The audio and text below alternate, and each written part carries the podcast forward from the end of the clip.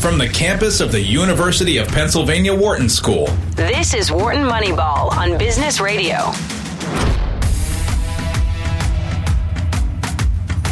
Welcome. Welcome to Wharton Moneyball. Welcome to two hours of sports analytics here on SiriusXM. We do it every week. We've been doing it for coming up on eight and a half years for the last two plus we have been starting off our show with a little COVID 19 discussion, kind of a what caught your eye in the world of COVID 19. We're going to do that again this week. We're going to do a little something different. Every now and then, we bring in a real expert to talk about COVID 19. We are just lay people trying to make sense of things, reading articles and talking to one another. Every now and then, we bring in someone who studies this for a living. We are a full crew this half hour. This is Cade Massey hosting with everybody. Eric Bradlow is here, Adi Wyner is here, Shane Jensen is here, and joining us today for the first time on Wharton Moneyball is Dr. Jason Maley. Good afternoon, Jason. Thanks for being here. Thanks so much for having me. Delighted to have you. Dr. Maley is an assistant professor of medicine at the Harvard Medical School. He's also an attending physician at the Division of Pulmonary Critical Care and Sleep Medicine at Beth Israel Deaconess Medical Center there in Boston. And vital for us, one of the things he studies in his research and his practice is long COVID. We are here to learn more about long COVID. Jason, can you start us off by telling us how you in the field define long COVID? What is long COVID? Sure. So I would def- we would define long COVID as uh, someone who hasn't returned to their prior health after having COVID 19. Generally, this is in the two to three month range after having the acute infection. Um, early after the infection, many people begin to notice symptoms like fatigue or shortness of breath. And those may, in some people, improve over the weeks or months after having COVID 19.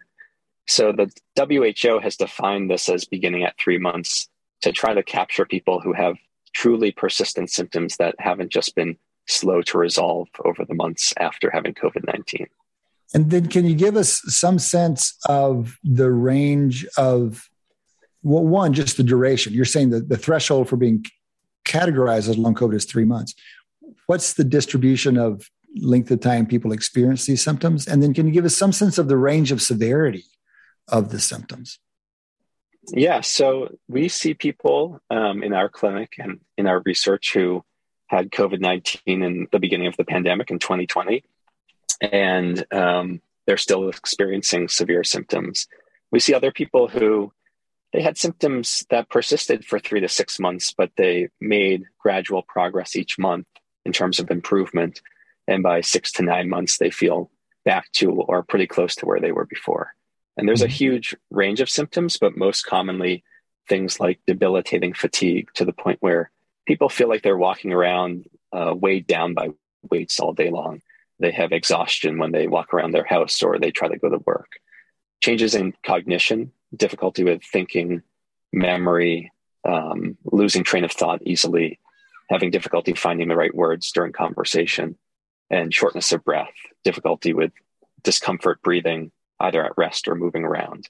Those are some of the most common aspects among many others. Okay. I'm going to just ask a few more clarifying questions, and Eric's going to jump in. Eric's trying to jump in here. But one, um, how, how common is it that a symptom emerges anew in this longer, later phase, as opposed to just persisting from something that they experienced in the first three months? Yeah, it's it's fairly common. Um, many people have a sense that they're starting to recover from their acute infection, and then maybe a couple weeks after, sometimes more than that after having the acute infection. They begin to notice they're just, they tried to get back to going to the gym and their heart is racing, even just doing light exercise. Or the next day after trying to be physically active, they're in bed feeling like they're sick again, aching and having chills. So it can come on in this delayed manner. Sometimes for people, it's just a continuation. They felt short of breath during COVID and they never got better. Okay. Let me ask you just a few coarse um, distribution questions about the frequencies. And I understand these are, I'm asking for coarse summaries. I also understand you guys are still trying to figure this thing out. But like roughly, how do you think about mixing your own impression with the data or just going with the data? What's your impression of the number of people who the percentage of those who contract COVID who qualify as having some long COVID symptom at the three month mark. And then another distinction seems to me, it sounds like some are persisting and they kind of work through it over a few right. months. And then there's another that have this kind of long tail. And it's not something that's just kind of slowly dissipating, just more slowly than they would like, but actually something that's categorically different, it sounds like. Yeah, no, it's a great question. And it's a, it's a challenging epidemiology question because it's a syndrome. It's a collection of symptoms, not something that you test positive or negative for.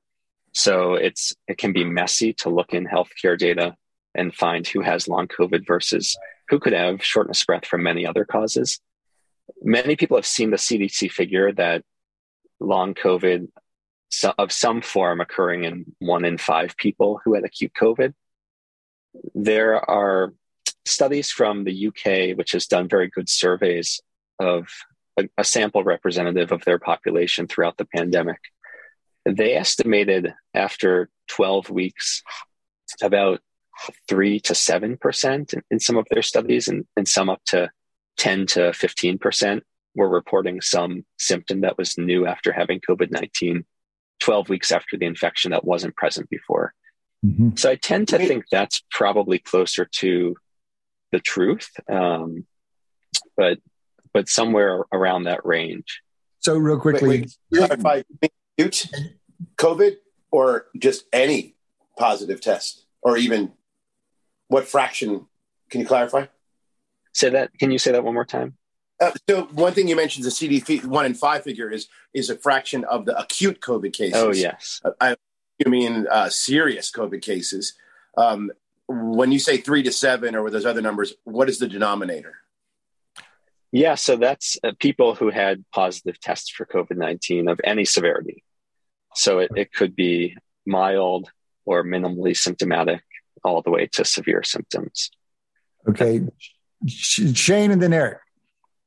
Well, I, I mean, one thing that's obviously uh, been a real kind of uh, big part of the COVID story is how much it it uh, it varies by kind of age and various comorbidities. So that three to seven percent is presumably kind of an average over all of those. Do you right. like? I guess like are there certain age groups, uh, the same age groups that are very you know that have the most severe uh, kind of health issues with uh, COVID itself, also the ones most prone to long COVID, or is it a little bit more kind of equal across like a- demographics? Yeah, yeah. So we see um, we certainly see it across all ages, from young to old. There's Several of the studies have suggested fairly consistently many of the symptoms are more common in women than men. One of the challenges, beside if it's not done in a survey form in the population like the UK, but done through looking at health records, which are most studies that are you might read about, um, they're ascertaining di- encounters for fatigue or shortness of breath or all of the other symptoms after having an acute COVID diagnosis over some period of time.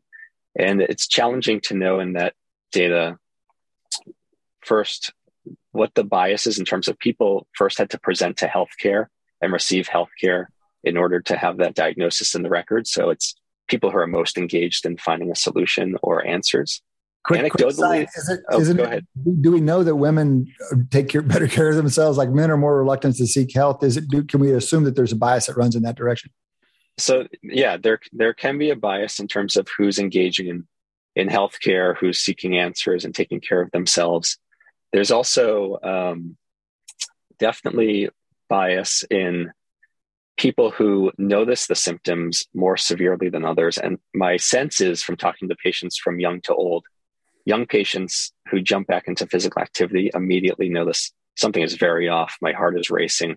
I feel exhausted we see older patients who were in the ICU and they're they're just thrilled to be home and walking around and they may not bring up the same symptoms to the same severity. So I think it's challenging looking at some of these studies because of that bias.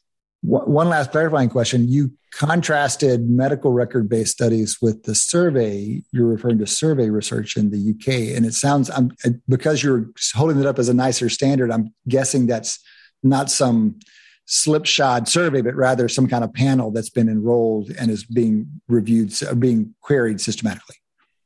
Yes, yeah. This is for the UK Office for National Statistics.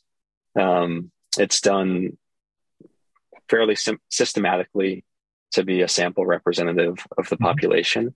Mm-hmm. Um, the others using healthcare data are looking at the health system that the researchers may have had access to yep. and looking for billing codes that represent a diagnosis that someone made during a clinic encounter. Right. Okay. Okay. Well, given how patient I've been, Cade, I'm going to ask three questions of Dr. Maley, but they're going to be quick ones. So the first one is Is the degree of someone's initial infection correlated or predictive of their likelihood of long COVID? So if I had a severe case of COVID, am I more likely to get long COVID than not? Let's start with that one. Yes. So the studies looking at this have suggested people who are more severely ill are more likely to have post acute symptoms, persistent symptoms. It doesn't mean it's not common in people with mild illness. We're seeing lots of young people with it after mild illness. But if you're in the ICU, it's almost guaranteed that in the recovery period, you'll have physical impairment. You may have cognitive impairment, shortness of breath, those types of symptoms. And that was known very well prior to COVID 19 for other infections as well.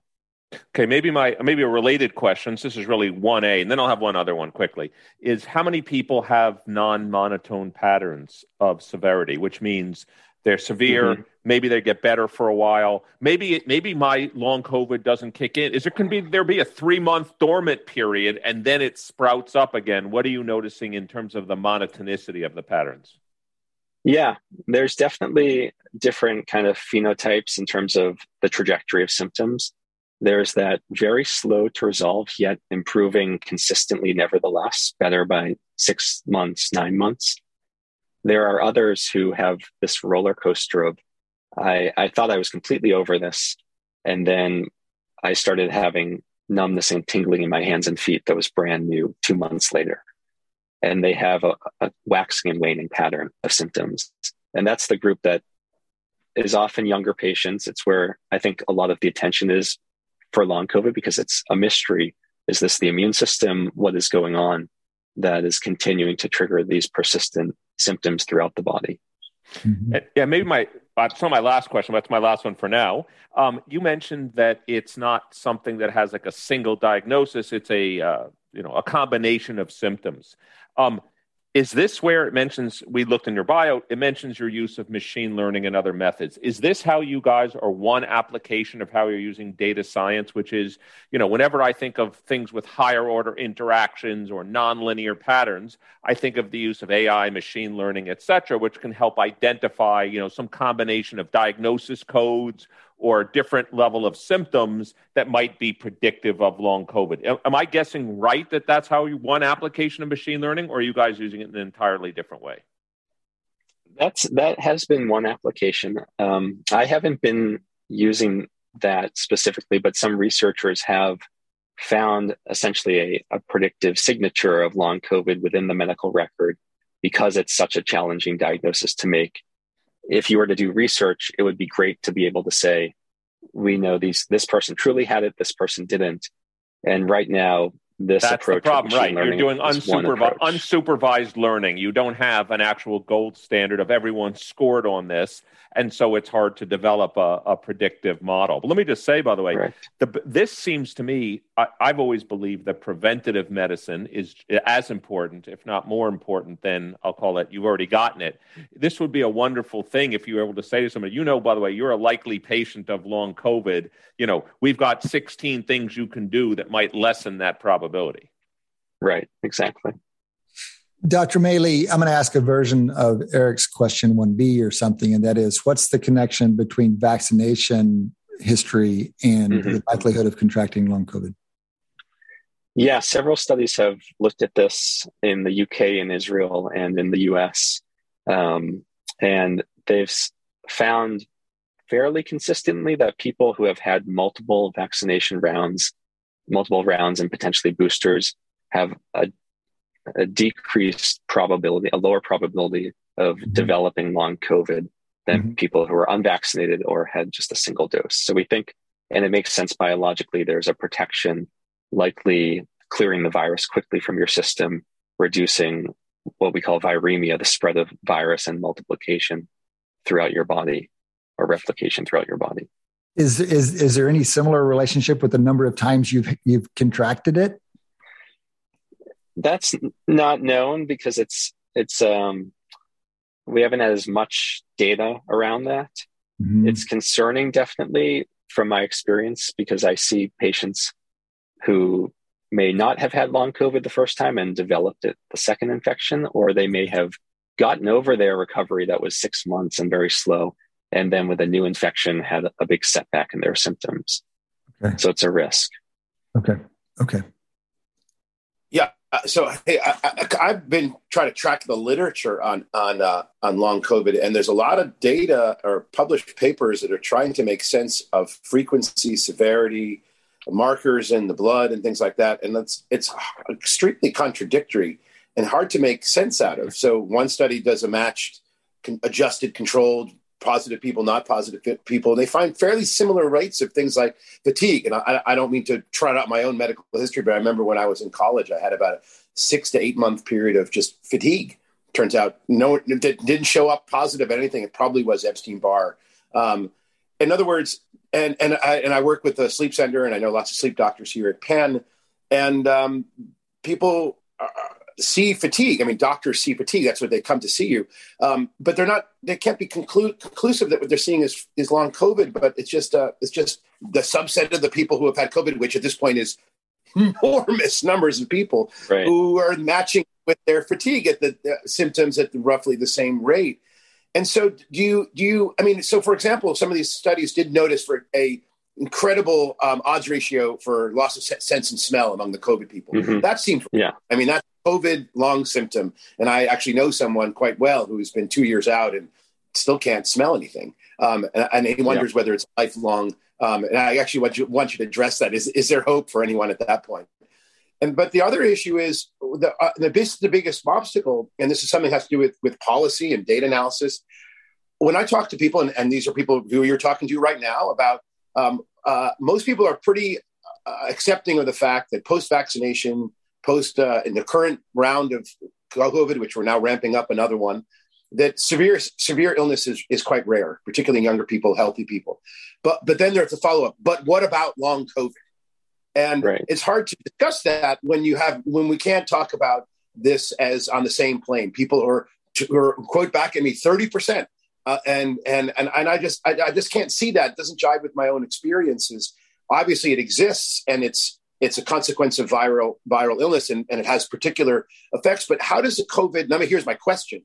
How does the COVID, long-term COVID compare to other bad vac- viruses that have long-term effects? Is this particularly different than having a bad virus, um, a bad case of the flu, which which also does this? Yeah, yeah, no, that's a great question. There's there's a lot of historical perspective on this.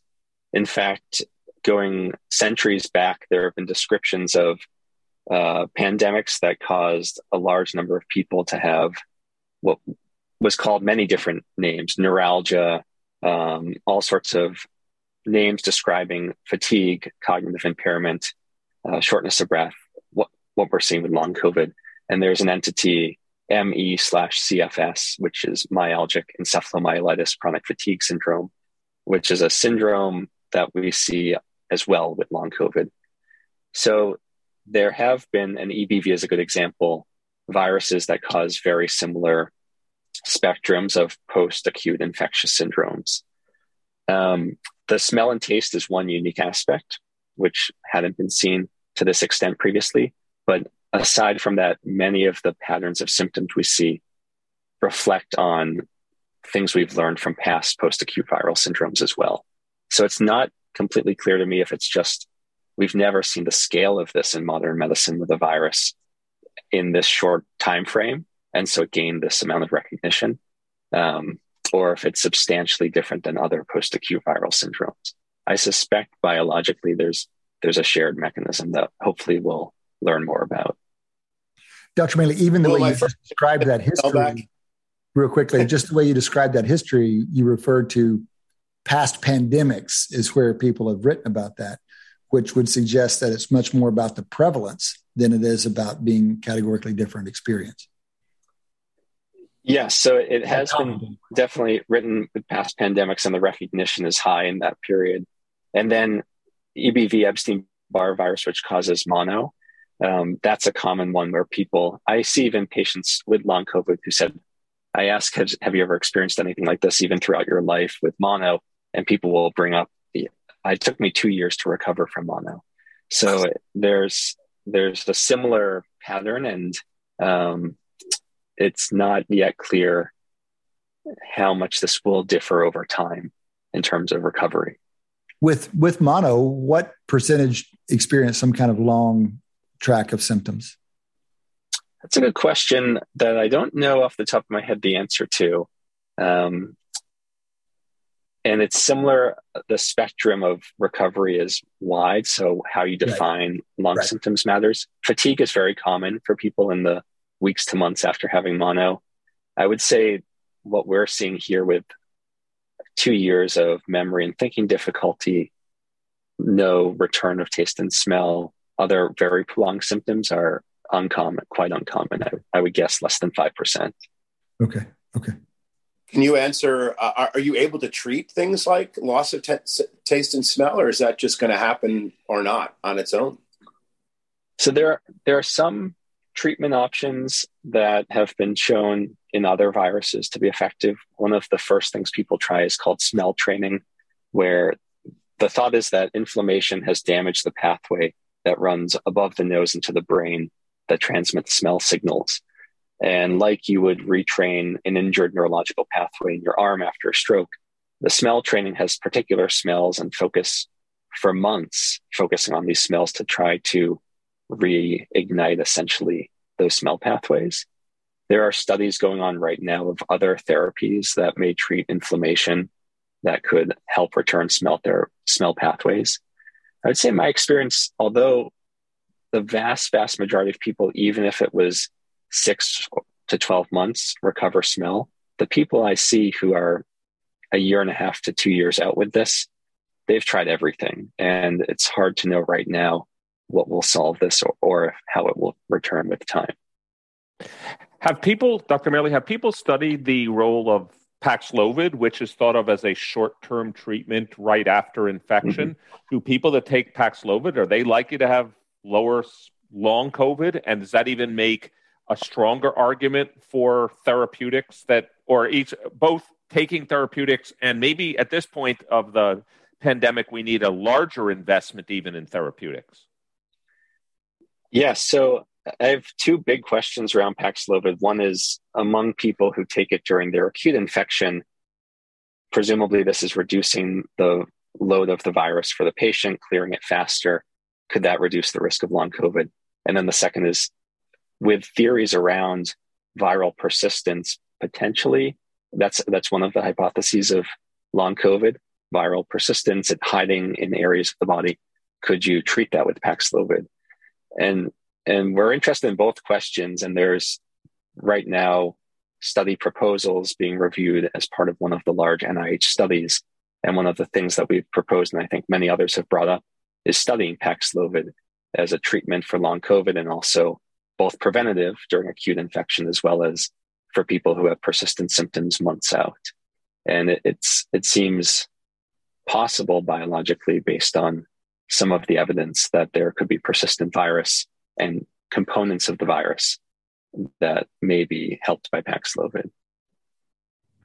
Dr. Maley, can you say just a little bit more about this viral persistence idea? This is, it sounds like one of the mechanisms that you guys are hypothesizing is behind long COVID. What is it exactly? Yes. Yeah. Yeah. So um, that was a natural question because there, there are other viruses that do remain in your body after having the infection um, and aren't naturally cleared out, even though the acute severe infection wanes. Um, some of the studies looked at collecting patients' stool, their bowel movements, for months, seven plus months after they had infection, and testing it for the RNA that's contained in the virus. And they found that that's present um, in some patients. So that was what pointed people in the direction of exploring this. Others have looked at the component on the outside of the virus called the spike protein, one of the proteins the pieces on the outside of the virus in some patients and found that recently among patients with long COVID, a fair percentage of them have this spike protein circulating even over a year after having the infection. Mm-hmm. Mm-hmm. So that's what's led people to be interested in this virus theory. I would say the direct evidence is from things like autopsies. If someone dies from COVID 19, and you can examine to see if the virus is in parts of their body. Most of those people, unfortunately, die early after having the infection. So we haven't seen good evidence that it's in the brain, although we see lots of inflammation in the brain. The immune system is affecting the brain. Um, it's in the typical places that you would expect. So it's that's not a it's an unanswered question, but one that's being actively investigated right now. The viral persistence question. Mm-hmm. Can you tell us, uh, Dr. Maley, how easy it is to because there's two parts to your job, right? I mean, you actually practice medicine, right? And you're also mm-hmm. a researcher. How easy is it to take theories and things you want to test and actually experiment and test them in the field? I mean, obviously, you need to you know, ask for, I, I don't even know what it means to ask for permission. Like we have to ask for permission when we do studies and we don't do uh, studies on physical patients, et cetera, in that way. So how easy can you translate research ideas? Even let's imagine today, Cade said something you're like, that's a damn good idea. How could you actually go and test that? Yes. So we, the good thing is we have, there's so many pe- people who are affected by this are so engaged in finding answers and and willing to participate. So we have a lot of great partnerships with patients. Actually testing, for example, a treatment like Paxlovid is is challenging because it's that's a new drug that's under just emergency authorization for acute COVID. It's not a small feat to try to do a study that is outside of that approval. It, we uh, we use other many other medications already in the clinic for the symptoms and the aspects of long COVID, even though they haven't been studied. Things that we know affect, improve your sleep, and stimulate your wakefulness and energy, um, things that we have used for other conditions. So I think we could start small studies of those fairly quickly. What we're hoping to do through the National Institutes of Health is start large nationwide studies of those things mm-hmm. because we have an existing collaborative throughout the country of, of centers that have been awarded grants to study this in partnership with each other. Right now, we're just describing the biology of long COVID. We're testing patients in detail to understand what could explain this. And the in the coming months, hopefully, the upcoming step is to start to test treatments on a larger scale. Mm-hmm. Great. Dr. Maley, we know we're going to need to let you go shortly. It, what I just heard you say is the, the thing we're most interested in is trying to figure out what causes this, which is reasonable. I, I think we might have guessed that, but it's interesting to hear you say it's still that open. And then you also mentioned treatments. Let me flip it around as we wrap up here. What is it you think we know about long COVID and what does the population at large need to understand about long COVID? And let me bring one, one specific element back to you. Tell us again. I know this is ridiculously precise, but again, your best estimate, you gave us these two UK studies, but they had different prevalence rates, three to 7% and 10 to 15. If you had to put a number on it, roughly the, the probability someone contracts long COVID if they have COVID at all, what do you think that number is? And then other things you think we know at this point about long COVID. So I think the probability of someone three months out having some persistent symptom that's new after COVID is probably in the 15 to 20% range, though wow. the severity of that could really vary. It could be someone right. with debilitating fatigue and someone who just doesn't quite feel the same, but they're functioning well. I think once you go beyond six to 12 months, I would bet the UK statistics are much more accurate where it gets into single digits of people. It's still a huge number of people because almost the entire world has had COVID 19. But it's it's probably closer to the UK statistics of that like five to 10% range. Mm-hmm. And again, there's a wide severity. People who say, I, am still kind of short of breath running around versus people who can barely walk because they're short of breath. Mm-hmm. I think Adi's trying to clarify something. Yeah, I guess the reason why I say that is that I mean I know countless people who have who've had COVID, and everybody does. And I don't think I have that many people who I know who've had who, who have long term COVID symptom. So either they're very sufficiently mild that they're not telling me, um, uh, which is quite possible, I suppose, or that number just is a gross overestimate. Or your demographic is Yeah. Right. And by the way, Adi, I don't know, hang around those I know, people, but that's I know at least. I mean, this is we'll just talk small sample sizes. We're talking self-selected samples. I know at least ten to fifteen people that have long COVID symptoms and have had them for a long period of time into into the you know eighteen months to two years, and people of all different demographics, people with comorbidities, not. I don't know whether Dr. Maley's number is right or not right. All I'm saying is, you say you don't know people. I know plenty. Hold on, I mean, hold on. I- I, I- know a doctor. I know a doctor Well- studying this stuff explicitly, and he's looked at, he's done the studies and read the research. Right. Yeah, Well, no, I I- mean, the reason why, is- I mean, you want to get a sense of how it actually plays out. And this is we're at a time where almost everyone has had at least, Right. uh, I mean, seventy percent, I think, is what we're estimating of the population, and that Well, ranges, of course, by age. It's actually, it's actually an interesting question. Like casual empiricism, how many would you need to know in order to detect a five percent prevalence at, reliably? And it's going to be hundreds, and so it's going to be not only asking querying who you know, but like asking each of them of the people they know, and maybe at that point you can have a sample that's large enough. I'm, I'm going to guess. But that's a lot. yeah, of, that's actually a I. I think it gets to the challenge actually of truly of, of knowing how common also because when even the surveys that are well done in terms of sampling will ask about a select set of new symptoms. They don't ask, do you have debilitating fatigue or do you feel off from what you were before? And there's a huge spectrum to that.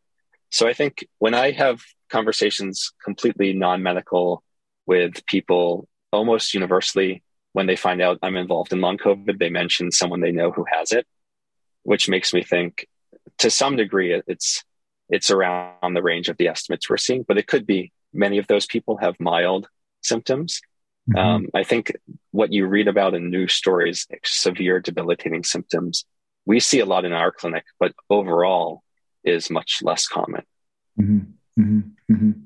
All right, guys, last chance. Dr. Maley, we've been waiting for someone like him to come along for a while. We got to let him go. We got anything else? We can't promise not to call you again, Dr. Maley. Okay. Feel free to. Thank you for the time. Thank you for the work. Really appreciate your setting aside um, a, a few minutes to talk with us about this stuff. Thanks so much for having me, guys. It's great talking with you. Absolutely. Dr. Jason Maley, he is an assistant professor of medicine at the Harvard Medical School. He's an attending physician at the Beth Israel Deaconess Medical Center there in Boston, and he studies long COVID, among other things. Gentlemen, um, we're going to let Dr. Maley go. He's got a child to pick up. Want to quick get some reactions from y'all before we go to break. Um, anything jump out to you? Anything you want to kick around? Anything we heard from Dr. Maley that provoked you a little bit? Well, I, one of the things that I'm that I'm actually quite curious about is the role of politics in in people's views on on the prevalence of long COVID. Obviously, that shouldn't affect the science, but it could potentially affect how people think about it and talk about it. And and I'm just, I mean, this is something that'll play out over time, and I'm actually curious to see how that sort of develops. I mean, because Eric is just, is describing an experience that's that's. I mean, I know people who've had who have long COVID, but it's very very small, single digit. Um, and Eric's describing, you know, f- three, five times that. And and is that personality? Is that the kinds of people we know? Is that the age group? Or is it people don't talk to me to complain about their health because they know I don't give a shit? I mean, anyway, I'm just throwing it. And and uh, are those the reasons that explain why people's experiences seem to be quite variable on the subject? And and it matters because it really affects how people behave, particularly going forward. How, how do you think about the tension between your personal experience? I mean, this is something we all have to reconcile. What Yeah. we experience anecdotally as we go through the world, and then what we read about. And so you get a study. These are serious people. Maybe there are multiple studies, reasonable samples, and it may or may not accord with what we're experiencing as we go through life. You're a scientist. How do you reconcile those things? Well, you, you, you're asking me, uh, uh, Cade? Yeah, I mean, all of us. I mean, all of us have had that experience. I think one, one we we should have the posture that we privilege studies over our anecdotal experience. I think as a starting place. Well, but then of course we're of looking course, to, but- reckon, to to decrease any dissonance between the two. I understand that as well. So- Um, a so clustered we're dealing a with- cl- Sorry, go ahead, Adi. I'm when, sorry. when we were dealing with COVID in its early stages, when, when nobody knew anyone, when COVID infections itself were pretty rare, then you had to go with the with the studies. But as someone who is who who's consults on constructions of surveys and, try, and collects data as statisticians, I know how hard this is to do in the actual field. It's so brutally hard to do. And that when you see uh, when you read the actual articles put together by the cdc or published in various places the first thing as a statistician i go is come on this isn't representative. The sample isn't representative. Or this survey has major non-response issues. You're essentially appealing for people who have long covid to respond to your survey.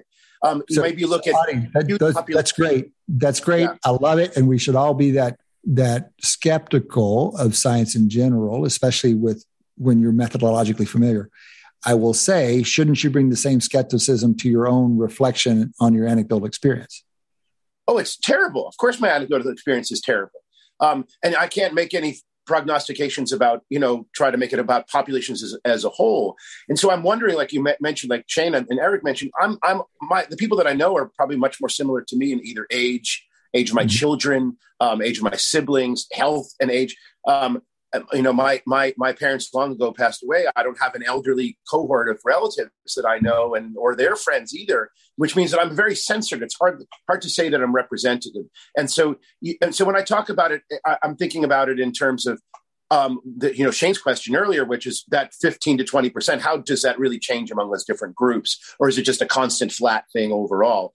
And mm. and those questions I think are still unanswered. But I do want to push the the idea that, and we've heard this from from us, us we discussed this, is that is that how you behave going forward. And we're about to start. And I talked about it last week. I think it's coming a really big BA5 wave here in this country, and uh, which we're seeing in Europe and we've seen this uh, other places. And how do you react to those to those that impending um, surge again when we're we know because we've been tracking it the deaths and hospitalizations ICUs are still low and they're going to stay low. Yeah. Um, and a lot, and then that leaves kind of open on the on the on the on the playing field is long COVID. Yep.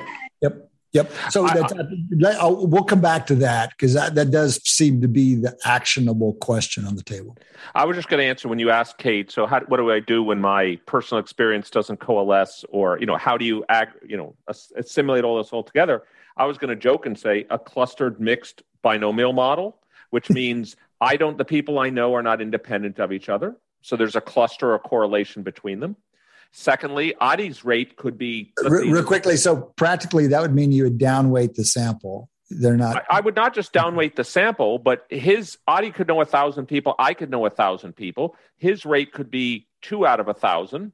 My rate could be that I know is 15 out of a thousand. Those aren't inconsistent with a heterogeneous distribution. That's what I meant by mixed. And it's not inconsistent with clustered. The people that Adi knows may be more likely to all be not have long COVID. And the people I know may be more likely. So that's what I was joking. I was giving you literally a one line statistical answer to why Adi's data and my data are not inconsistent with this number. Okay. Yeah, and I mean, I, I think, I mean, honestly, Eric, I mean, what you're describing, I think, is very stati- uh, a very statistically interesting way to model it. But it's got to be like second or third, or like the correlate, accounting for the correlations of the fact that the the people that you all know know each other is like, I think, dwarfed by just the, the continued nebulousness of what the outcome is here. The outcome measure is like, you know, again, long COVID. I mean, honestly, it was so helpful to have this conversation with a a, doctor that could kind of talk a little bit about you know what are established sort of symptoms and what are the kind of more dramatic symptoms? Like you know obviously oppressive fatigue a year out is not nebulous at all as a as a symptom. But you know some of these other things that you know we associate among our friends with long or friends describe as long covid symptoms to us anxiety depression all these things. I mean how the how, how do you norm those relative to the control group of like you know the last two years but not having you know long covid yep. and so but, I, I, think those kind of like again I, I think the before we even start really digging into like a very sophisticated model of some of this like you know of, of these long covid outcomes i think we have to very very specifically and kind of precisely define what the outcome and, and I was very pleased that Dr. Maley said that at least two or three yeah. times during yeah, his talk. No, it it's great. not there's no it's not a supervised learning thing where it's an obvious binary. You've got long COVID, you don't. And I, I'm so glad he said that. It's an interesting statistical problem, as you know, Shane, but it's also just the realities. And also, I take your critique of what I said correctly, which is what I'm suggesting is definitely not the first order effect. I agree with that. Even what is it? How do you define it? It's going to be a multidimensional set of outcomes. I think that has to be understood first before we try to even understand heterogeneity, correlation, all this other stuff. Well, I, agree with that. Gentlemen, I'm probably most interested in hearing your takeaways from this thing, but we're a little bit out of time. So I'm going to let that sit for now. We'll come back to it on a future show and talk about okay, what's our current personal takeaways on long COVID, I think we got some good material to work with in the last half hour. All right, that has been the first quarter of Wharton Moneyball. We still have three quarters to go. A little more sports minded in those three quarters. Come back and join us after the break. You're listening to Wharton Moneyball on Business Radio. Welcome back. Welcome back to Wharton Moneyball. Two hours of sports analytics here on SiriusXM. The whole crew is in here. We just had a long interview and, and a debrief of that interview about long COVID. Overdue conversation about long COVID with an actual expert, not just amongst ourselves. We'll do some more takeaways on that conversation in future weeks. We want to get into some sports, but we want to give you a chance to jump in here. You guys know you can get us. Best way is on Twitter at W Moneyball is our handle there at W Moneyball. You can also write us email. We have a mailbag via email it is moneyball at wharton.upenn.edu, moneyball at wharton.upenn.edu. Whether by Twitter or by email, we always love to hear from you. Criticism, comments, suggestions, praise, love, whatever you got, send it our way, uh, especially on that mailbag. We, we, we look at everything you send. We get as much as we can on the air, but we look, read, share everything you guys send our way. All right, guys, we've got a tight little Q2 here. I'm curious in the world of sports and this sleepy, dog days of summer, even baseball is taking a break right now. What has your eye in the world of sports? Well, I mean, just quickly, I, you know, was the British Open just happened. Uh, Cam Smith won the British Open, which was, and the reason why it's a little surprising is, let's be clear, there were two players ahead of him going into the last round, but they were both four shots ahead of him. And you know, one of my, I've always said this before. One of my favorite statistical papers, I believe it's by George Casella, was about, you know, how far back are you really? Because it's, you know, it's some combination of how far back you are and the number of teams or players ahead of you. And so it's not only he had to catch up four strokes, but he had to catch up four strokes to two players. That's not that easy to do, first of all. Um, and secondly, we again, you know, I think we've pointed this out. Tiger Woods going into the lead in a final round overall in his career is something like now 49 wins and two losses. Um, he's never lost a major going into the final round, tied or leading. And now McIlroy seems to have, I know he's done it twice in the last four. I also remember the Masters when he shot 80 in the final round a couple years ago. I mean, he hasn't won a major now in eight years. And so you say, well, what's it? I mean, eight years. He had won four by age 25, and he's stuck on four. So at some point, we have to talk about both the accomplishment of Cam Smith, Cameron Smith, but we also have to talk about Rory McIlroy has too many non-wins, conditional. Let me be clear, conditional on the number of top finishes that he's had. Well, we that's a question, a hypothesis that can be pursued empirically. I'd love to hear see research on it. It raises this question that I've always found interesting in, in golf, and that is n- norming someone's accomplishments for the competition they faced. So there's a big difference between losing on, you know, giving it away on Sunday versus having it taken away from you. And I think this last weekend's tournament was much more an example of someone taking it away. Though Rory, I mean, he did, putts didn't drop. We know that there's a lot of luck in putting, like a lot of luck in putting. And Rory didn't get any luck. And then here comes Cam Smith, who had like 12 putts on the back nine, which is just craziness. I, I would love to see, you know, some people have great tournaments and they just, they happen to have it on a day that somebody else has a great day. And there are other tournaments where they just fall back to the crowd. It's their fault.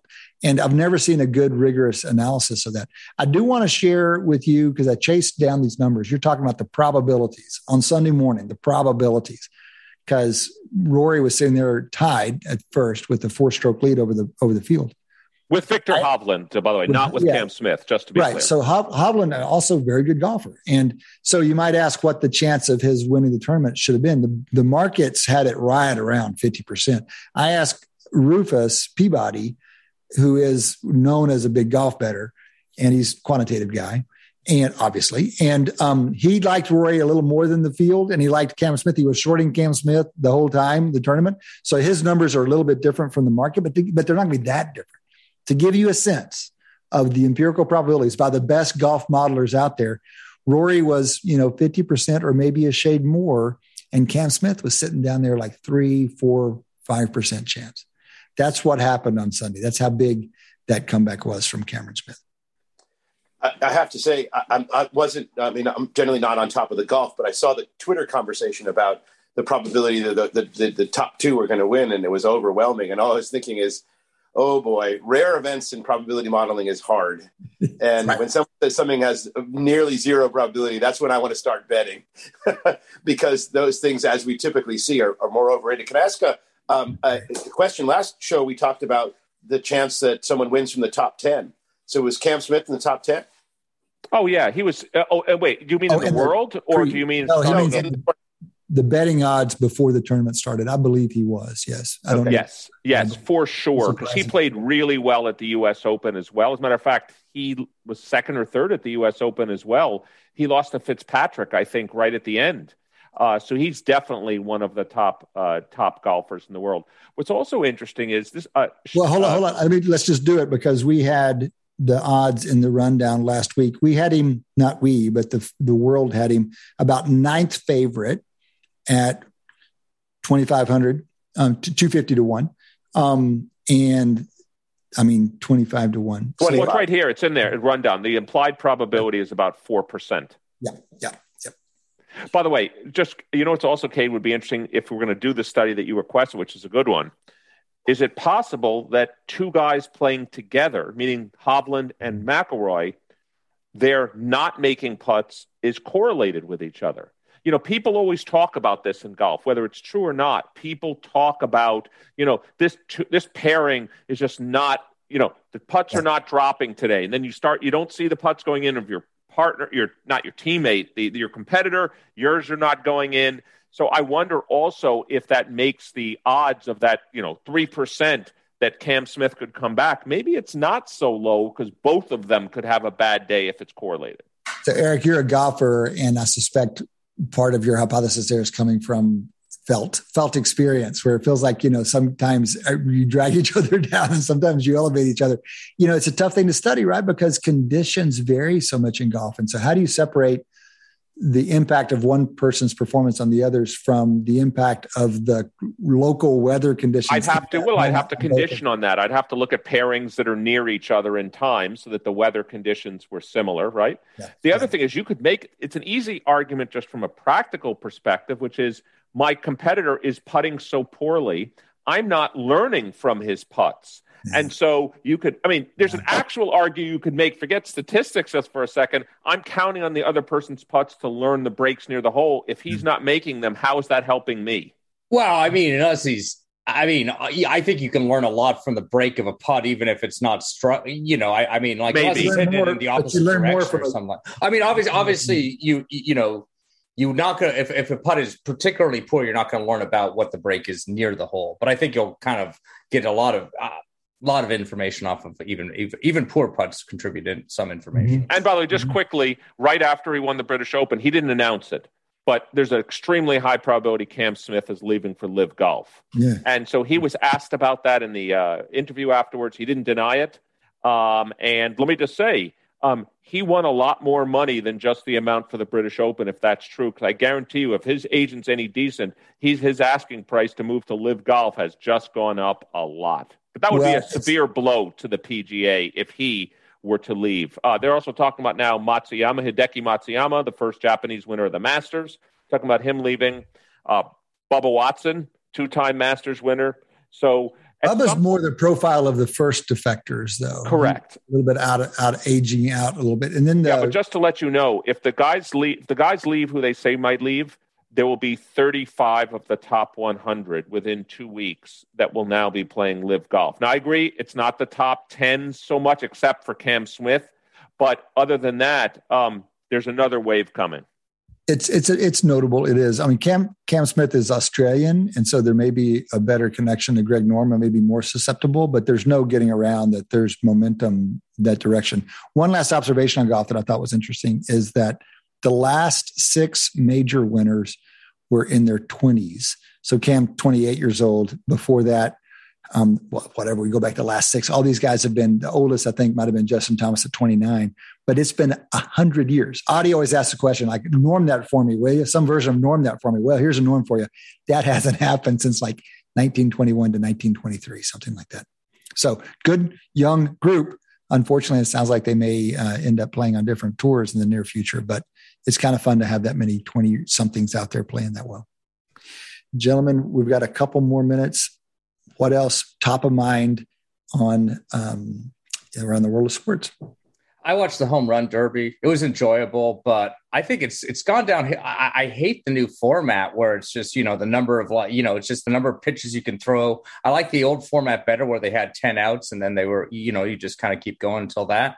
Um, I, I, just I found it very tough to kind of you know the the cameras weren't even able to kind of track the balls. The new balls were in the air before the old balls landed well, and everything like that can, can I respond? I actually like the new format, but that's breaking the rules. And there seems to be a lot of creeping um, breaking of the rule. Yep. They're not allowed to throw the ball until the ball is landed. Um, and they're increasingly just fudging that. And it's surprising to me that they're not, you know, they're not, there's no in, interference to, to stop it. And also, just quickly, in a few seconds we have left, um, I don't love. I like it for theatrics point of view, the pairwise design where people play against each other. But I'd rather just have the eight people go, yeah. the top four advance, and then this. Cade talks about this all the time. I like this hybrid system where the first round maybe is just you know who hits the most, the four advance, and then pair off after that. I don't like the pairwise design from the beginning. I don't. Oh, like I love the hybrid. All. Give me the hybrid anytime, just out of creativity. I gave you the credit. I said this is. I'm calling this the Cade Massey hybrid system. I don't even like well, the, the, pairwise. I think it should just yeah, be like, you, you know, total cumulative, maybe a couple rounds to give them some rest. Our buddy Ron Yurko was with you. He was whinging yeah. about it online, but I, I, I like the head to head for any. I, I like it to be decided on the field, even if you have to give up a little bit on tapping the best overall, just for the drama of it. All right, guys, that has been another quarter here on Wharton Moneyball. We still have two quarters to go. Come back and join us after the break.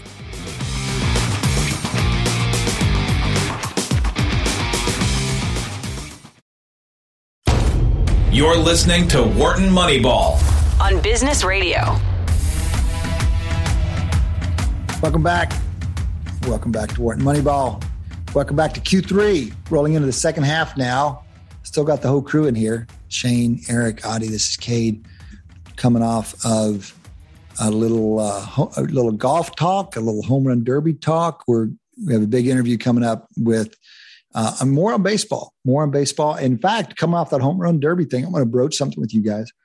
Pardon. I saw that your catcher, sorry, Shane, the Yankees seem to be the Wharton Moneyball team of the moment. If the Sox were having a good year, we might be able to put the Sox in that spot. But I mean, it's a, I mean, it's very on brand for to just go with the front runners. That, that, that, that is the Yankee move. Well, we should be on with like we should be a Rays team or something. That's, that's oh, gross. You know, Guardians. I'd rather I'd rather be the Yankees almost. Ugh. Let's go Guardians. I'm a, I'm I can get on board with the Guardians. Low low smart low budget, but the Yankees catcher Jose Trevino in the All Star game tonight. We're recording Tuesday afternoon. Games tonight. Home Run Derby was last night, and I saw this. There's a nice piece on him in the Times today.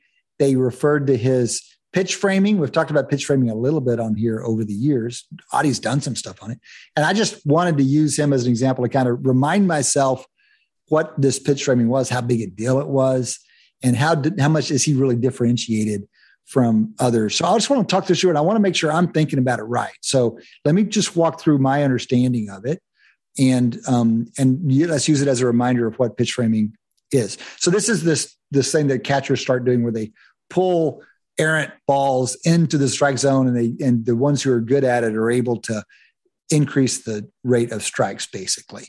And this happens it only happens on the margins of the plate a lot of pitches are obvious strikes. Some pitches are obvious balls. Can, can I just have a clarification as you're going along? They don't actually pull the ball into the strike zone. They move their glove such that the umpire is fooled into thinking it was in the strike zone. Well, they can't. They have to catch it after it's past the strike zone. Exactly. So it's not like they make a ball a strike. Yeah, they don't. They, just- don't make. This is all based on umpire incompetence. Yeah. Okay. So but I also- let me just add two things before. Okay, yes. okay. Yeah. Shane is correct. But first, first of all, they also move. They also don't move their glove. It's the way they they position their body. And again, it's it's to fool the, the umpire to into thinking that the ball was thrown in the strike zone when it really wasn't. Um, it's not new. Um, what's new is the ability to quantify. I was about to say, I just wanted to build on what Shane and Adi just said. Remember, in the first quarter of our show, we had our guest on, uh, and we were talking about long COVID. It's hard to measure this or that. The good news about this, there is essentially no debate on whether it was actually a strike because we can measure that. And there's no debate clearly. I said kind of measure that, Adi. Mm-hmm. And there's no debate about whether it was called a strike. That certainly we know. Mm-hmm. So this is actually something that is very well measurable from that point of view. So f- that's why I like this measure. And it does tie to what we talked about earlier in the show. Yeah. Yep. All right. So the action happens in what they call the shadow zone, which is the edge of the plate, kind of a, a ball width in the strike zone and a ball width outside the strike zone.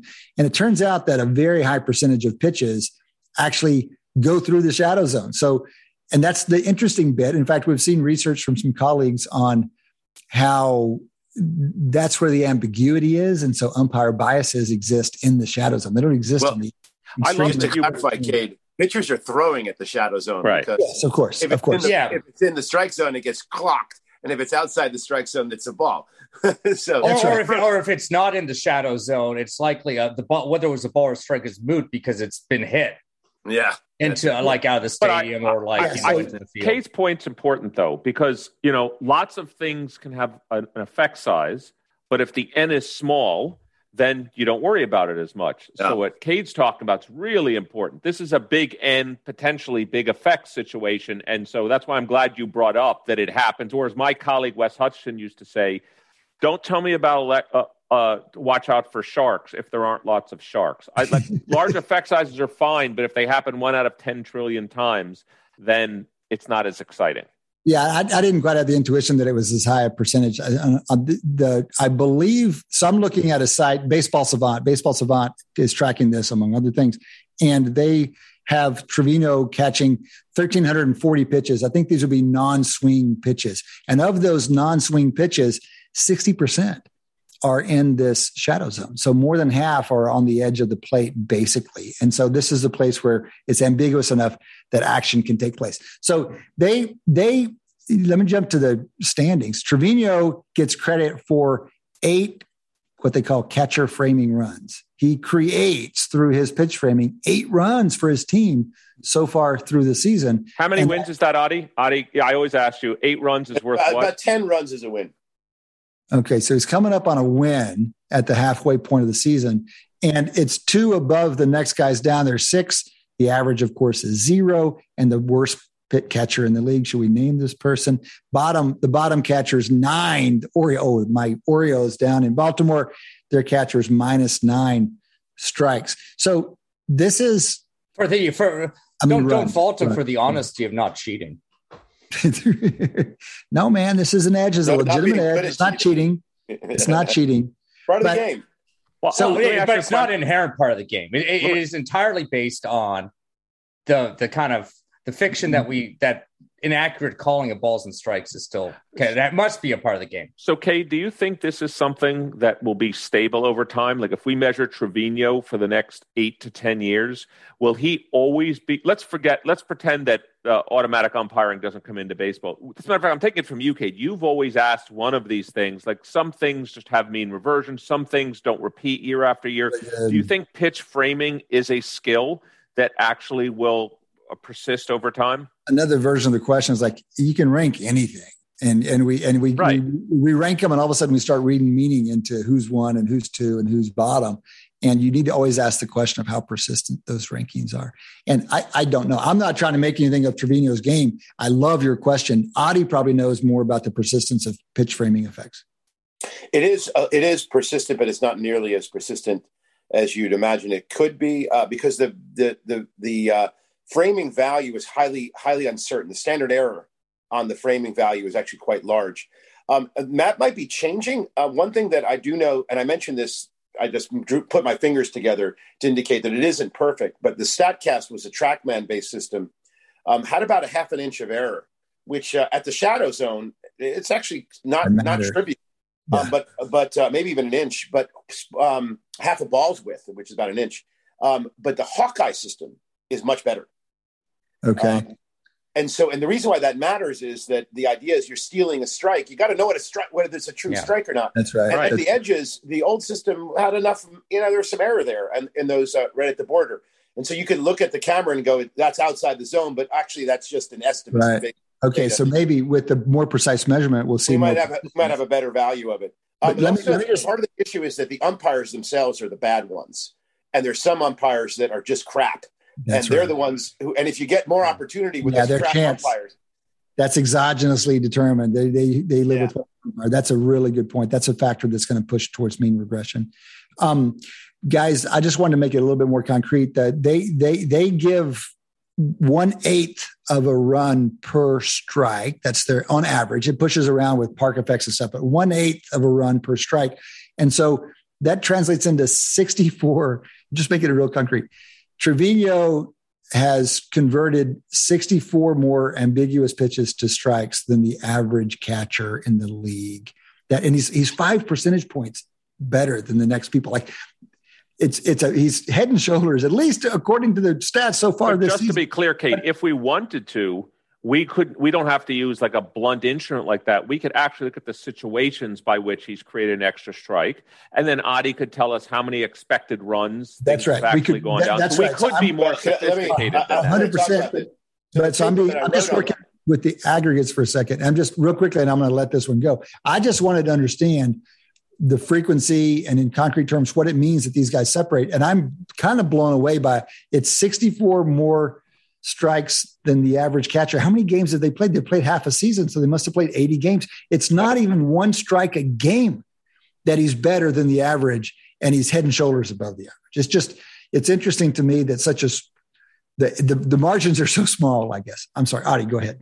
Well, a couple of things. First of all, the paper that I wrote with Sameer Deshpande about this, we did just what, what Eric is describing. We didn't value a strike at, at just one eighth, eight strikes to a run. We did it by situation. And the reason yeah. why that's important is umpires are actually hugely situationally dependent. That's right. They're much better at zero zero count on the uh, um, on the first pitch than they are in three and zero and zero and two. Well, let's just re- let's just recount that real quick because Etan Green, our colleague, has great research on that. And my memory of it is that it's always in this ambiguous zone again, the shadow zone. Yeah, umpires don't like to end the at bat on a called play. And so they're less likely to call a strike when there's two strikes, and they're less likely to call a ball when there's three balls. Do I have that right? That's, That's the way in which they're biased. That's true. What the cause of that is is still up to debate. Uh, one obviously, Etan's uh, argument is that it has to do with psychology. They don't want to. They don't want to be the one that decides the outcome. They want to let that happen by the batter uh, or the, the natural occurrence of events. He probably tells a more Bayesian story because he always wants to kind of rationalize things that others would consider to be a bias. And so the the, the pitchers are in fact less likely to throw uh, another ball after three balls, right? And so a Bayesian might, of course, that's right, might construe an ambiguous. Can I have a dream here, Shane? Do you think I, this is specifically for I'll you? tell you my, my dream. dream. Forget, I know, but forget the automatic umpire for a second. Do you think? do you think there's a possibility going forward where, like, just like the umpire has something in his pocket where he keeps track or she keeps track of balls and strikes, where something could go off if the Hawkeye says it's a strike, and then the umpire could decide what to do with it?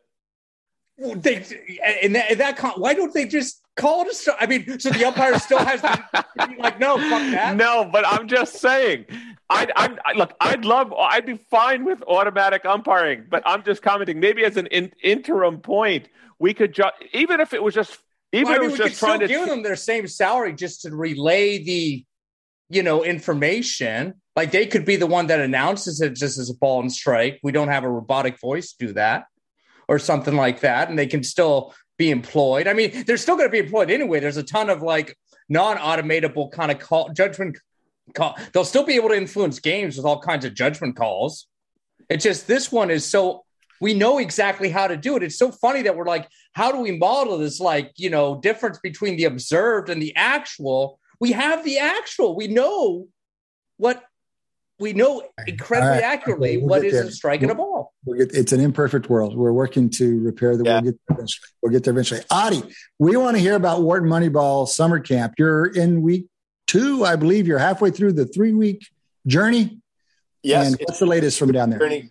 It's it's one of the most um, uh, enjoyable part of my job as a as a teacher uh, is to teach the uh, the high school students because they're so enthusiastic and they know so much about sports. They're just learning about statistics and how to code.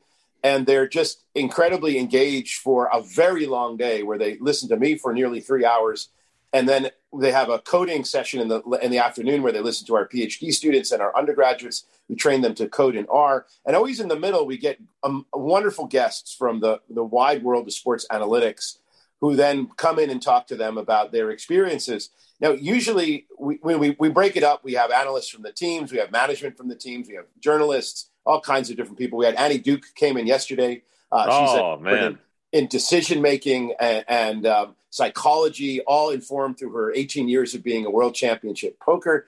Um, and she actually talked a little bit about um, one of the things she talked about is Pete Carroll's decision to um, go for it with a with a um, with a, a pass uh, and on the on one yard line against the Patriots in the Super Bowl. I'm not Bowl. sure Shane knows about that play. Maybe we yeah, should yeah, devote an entire show to it. But go ahead, Adi. Uh, I may have watched it about four times every week. And, and we actually had, we had Chris Collinsworth who described he actually called that play in the Super Bowl as the dumb one of the dumbest calls he's ever seen, mm-hmm. and he's actually backtracked that after buying Pro Football Focus, and he talks about how he's learned about analytics and he understands now that actually that was probably the right call.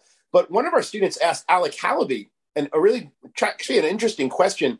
He said, so Al, "Who's Alec?" So I should mention Alec Halaby's recently promoted. He's uh, he's one of the assistant general managers of the Eagles, um, and he kind of came up through being an analyst and running their research and analytics department at the Eagles. And he he came and spent an hour with our students. And one of the, the question that was asked to him was, you know, there's a lot of trash talk against analytics among pro football managers, coaches, players. And and we like to sort of think about it as nonsense. Can you, Alec, tell me, give me the best version of that of uh, of that argument, and does it really have any any meat to it?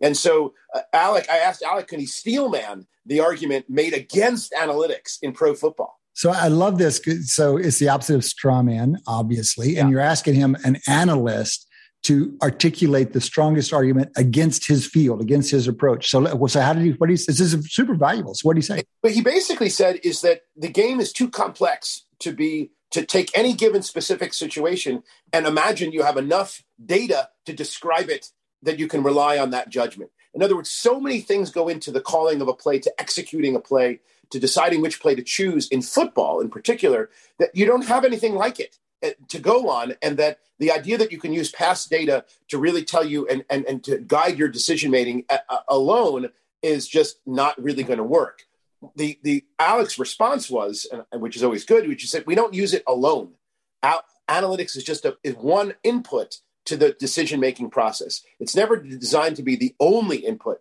into the decision making process he also said that there's a natural tendency to not want to adopt something that's going to potentially cost you your job speaking of umpires being against um, uh, decision making, and that that's part of the the uh, the input. Accuracy. umpires are against accuracy, right? That's right. But it relates to the the Pete Carroll decision to to to uh, and the, this and to pass. Was that a bad decision? And and the analysts would say that was a it was a good decision. The anti-analysts would say that the data that you have historically just doesn't fully capture the situation at hand for which there's only one of them. Well, that's super interesting. I mean, Alec is a thoughtful guy, and he's been in this business for a long time, and so I think the the awareness of the the arguments against and the weaknesses of the approach probably make him a better analyst. Um, and it's good. It's good for any of us to be able to articulate our opponent's views, and it helps us understand where our weaknesses are and where our own biases are. Uh, super interesting. Um, well, Adi, that it's fun that you get this community into your students, and it's great to get this kind of perspective from a wide range of people. And Eric Eager, our buddy Eric, is going to be in with you next week. We know. So keep on with that. Good luck with that. Have fun with it. Guys, that has been three quarters. We've got an interview in our fourth quarter. We've got another segment coming up. So come back and join us after the break. You're listening to Wharton Moneyball on Business Radio. Welcome back. Welcome back to Wharton Moneyball. Welcome back to two hours of sports analytics here on SiriusXM. We are rolling into the fourth quarter now, and improbably, we've still got the whole team here. The whole crew, Adi Wyner, Shane Jensen, Eric Bradlow, and this is Cade Massey. We're all going to do this final interview together. The fourth quarter has become our interview segment since we've been remote in the time of pandemic. This week, Kiley McDaniel, first time on the show. Delighted to have Kiley. Kiley is an ESPN insider. He covers baseball and he has been on the inside of baseball. He's worked for in the front office for the Yankees, Orioles, Pirates, Braves, and now he is covering from the perspective of ESPN. Kiley, thanks for making time for us. Yeah, thanks for having me. Hopefully, you can't hear the thunder and lightning going on behind me. well, down here in dry Texas, I'm jealous. Where are you, Kiley? Uh, I just got home in uh, Atlanta last night. I was in LA doing the broadcast for the draft, and then everybody stayed behind to do the home run derby, and I left to come home because my stuff's done. well, this I do feel like we're catching you uh, in the wake of the biggest moment of the year for you, being the guy who covers prospects and the draft just winding up. Before we dive into that, give us a little more of your background. How did you get started in this whole field, and what was your path to these clubs and then away from the clubs to ESPN? So I guess the the name of your show is relevant because it basically all started when I read Moneyball as a senior in high school. Mm-hmm. I guess that was ooh, like 2003, I guess. Um, and wanted that was sort of like I was thinking at that point I wanted to get into sports. I was a nerd that was always uh, not very good on the team, but would try to be on every team, collect baseball cards, like fantasy baseball, did like all that stuff wasn't quite sure if that would turn into a job or not. My dad was an accountant. I was decent with numbers. So I was like, oh, there's going to be something to do here. And then I read Moneyball and I was like, oh, you don't have to be good at the sport to work in this sport. That's great timing now that I'm looking for internships and all that kind of thing. So, uh, uh, into my freshman year of college at UCF, I was in Tampa at the time, coming back home to Tampa in the summers. That's where the Yankees like main office is at that point because uh, Elder Steinbrenner was still around. Everything was in Tampa that didn't have to be in New York. So I bothered the guy that ran the Tampa office for about 18 months. And then I think it was after my sophomore year, he let me come in every summer for when you could still do unpaid internships back then. And the end of my third summer at the end of UCF, um, they gave me some free tickets to a Yankees game. And that was basically my payment for three summers of work. But my bosses became three agents. Uh, one of them was Billy Eppler, who then became the GM of the Angels and is now the GM of the Mets and uh, yeah, there, there are a lot of uh, heavy hitters in that office that I didn't realize at the time. So it was like all of my bosses went on to get you know promoted three times or whatever. From there, it was a long, long road of trying to get a full time job, couldn't get one. Did writing, went back and forth between internships and entry level jobs and writing. In the process, I basically went to baseball grad school learned how to do international, learned how to do scouting, expanded from just being the numbers guy that didn't know how to do anything. And then by the time I got to my late 20s, I landed at Fangraphs in a full time gig, parlayed that into an assistant director job with the Braves, where I was sort of doing a little bit of everything. It turned out that was not all it was cracked up to be. I went from there back to Fangraphs uh, after the whole front office got cleaned out, and then my sort of one of my original mentors, Keith Law at ESPN, switched over to the Athletic. That job at ESPN that I'd wanted for like 12 years became open, and I was like magically in the right spot at the right time to fill that role. And I've now been there for almost three years. And how is it? So I think of it as prospects, but it must be more broad than that, or it covers more than just that. What's what else is in the portfolio? So it's like everything that's not the big leagues. So that's primarily like the top 100 minor league list, and then obviously the draft. They acquired the rights to broadcast the draft like the month I was hired that they hadn't had before. So it's obviously great, uh, great luck that happened at the same time. So you know, I have my sort of you know three or four hours on espn main where i get to just talk about guys. And they jokingly said it's the Kiley mcdaniel broadcast where some of us also happen to talk about the draft because it's what i do year round. And they do you know college baseball or it's eduardo and Ravech that do sunday night baseball. This is not their focus. Um, yeah. but they're also obviously bring a ton of expertise to it. Um, but then i also do some big league stuff like when it comes time to do um, free agent uh, predictions uh, I reach out to the front office people uh, since I guess uh, myself and Jeff Passan have a lot of uh, connections in that area and I'll also do like ace rankings or you know graduated prospect rankings. So I do like you know maybe a quarter of what's relevant at the big league level, but then everything below it, which as you mentioned before we came on the air, is a lot of players, and it is. Well, let's we want to dive into that. I just want to make one comment about your career path. It strikes me as the mark of a healthy field that you can go back and forth between the teams and non-team jobs like that. I think for the longest time, only that'll kind of only happen in baseball. It, it's happened. We've seen it some in basketball. You don't see it much in football. You probably don't see it much in hockey. And I think that's part of because the analytics community is so vibrant. And yes, and, you can very easily show that you're capable of doing it on the team side because we had so many of the numbers that are private are also public. So you can sort of demonstrate what you could do and the other sports were behind getting to the analytics level where you could actually demonstrate that it was so much eyeball stuff and yep. you know institutional knowledge you couldn't get until you got on the team side so yeah that definitely helped somebody like me so Kiley, for those who don't know the baseball draft, give us the basic numbers because it is so fundamentally different from the other three major sports in the in North America. yeah. So broadly speaking, I mean, if you know a sports draft, it's probably football or basketball where obviously the the college sport is followed very closely. They go immediately from that college sport to the big league version of their sport. Uh, and you know the top 10 or 12 picks even like very casual viewers of watching a handful of march madness games will know a couple of the players college football it's hard not to know the quarterbacks for the teams in the big bowl games that kind of thing. With baseball it's like a minimum of two years for anyone to make it. Probably averages more three or four years for anyone to make it. Five for a lot of high school players. Um, so there's that gap. College baseball not quite as big as the other college sports, so that's sort of like the uphill battle.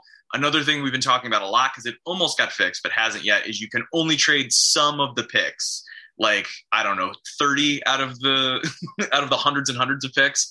Um, I think that would help tremendously if casual viewers could turn on the draft and be like, "Oh, a player I've heard of that I watched last night in the Yankee game got traded for a draft pick. Now I care about the draft pick." It's harder to get people in, invested in that if it wasn't like a guy that just played in the College World Series like a month ago, mm-hmm. um, and all the rumors that would come with that. Jeff Passan sitting there interviewing people can break news, all that kind of thing. Uh, I believe I don't have it in front of me. I believe first round picks it's like 50-50 that they like make the big leagues and hang around for a few years. As you get further down the board, like third round, it's like I think one third that they make the big leagues, and then once you get out the top three rounds and the million dollar bonuses, it's like good luck if you ever even get to the upper minors, much less the big leagues. So, Kiley, how many, a lot of hit rounds are there? Well, uh, there are 20 rounds now. There used to be as many as 50 uh, in just the years I've been doing it. Um, and with the 20 rounds, like only 10 of them actually uh, like sort of count toward the bonuses in a meaningful way. And only, like I said, only like three or four of them actually really matter. and okay. sometimes bonuses, because you can't trade picks, you can move bonuses around. So you can give someone as much as you want as long as it fits within your bonus structure, which is a hard number at any other pick. But usually the top three, four rounds is where that all happens. Okay, let me ask one more clarifying question. And I'll open it up to the real baseball guys here remind us in those top two or three rounds, what's the percentage breakdown of high school prospects versus college prospects that are being drafted? So, because the high school prospects have a lot of have a lot of negotiating leverage to go to college. Uh, I think on talent, it's basically 50 50 college and high school. Of actually getting drafted, it is less than that because it is pretty common for a high school kid to turn down like a million and a half, two million dollars, and then go to school and sort of gamble that they will get more than that. So I believe it's like uh, almost two thirds to one third college to high school, uh, something like that. Once you get past this couple first couple rounds where the bonuses are below a million dollars, it's dramatically more college than high school. So Kiley, you talked to us about the probability a little bit of given you're drafted in the early rounds of making the big leagues, etc. But I want to stay even just within the draft. How well can you predict? Because one of the things we always talk about is the MLB draft is very uncertain. How well can you or anybody at the top predict who even is going to be in the first round? Like football, we always hear like, you know, they get about 28 out of 32 right. How about in baseball? Like, can you predict who's going to get? Forget which team necessarily. Can you predict who's going to be drafted round one, first couple rounds, et cetera, and how well can you do? Uh, so I'm I'm looking at my sort of top 30, seeing how many of them went in the top 30 picks. I think it's about like 25 or so, and a couple of those went later because they were they moved them way down the board to get to a higher bonus. So they basically moved their way out of the first round intentionally yeah, me, like getting my list to match the first round in terms of the 30 players, that's actually not that difficult. That's sort of like picking the states for the president. Like only 10 of them are actually up for debate anyway. The other 40 you kind of get automatically. Um, that part's not hard. The other thing that may be of interest to you guys, uh, I've shared a number of stories over the last couple of years where the um, a lot of former writers, as you referenced, are working in front offices, and one of the things they found is the rankings that the the informed media members that rank players for the draft they're sort of taking all 30 teams' private rankings. They then get sort of shared through conversation and then molded together. And so, like, a common view is the fifth, if you were to take the media and make it one of the teams of the now 31 teams with the media added as one, they'd be like the 16th best team because they're mm-hmm. averaging all the different teams together. So mm-hmm. what's happening is the most numbers oriented organizations, they all have draft models now. But the mm-hmm. most numbers oriented ones will integrate my rankings and mock drafts and some other ones as well. Although I you know, like to think one, mine's one of the better ones into their draft model. So like I've had mm-hmm. stories told to me of numbers oriented teams where there's a two week period where like you can't have private workouts, no games are being played, all the numbers have been run, there's no new information, but names are still moving on the board. And eventually the numbers guy had to admit they were moving because of my mock draft. Mm-hmm. So that's like a yeah. That so again to say like are my 30 close to the 30 in the draft? Like my 30 are sort of influencing the 30 in the draft a little bit. So they kind of have to be sort of similar. Real quickly, you mentioned the numbers oriented teams of the Major League Baseball teams. What percentage would you put in that category?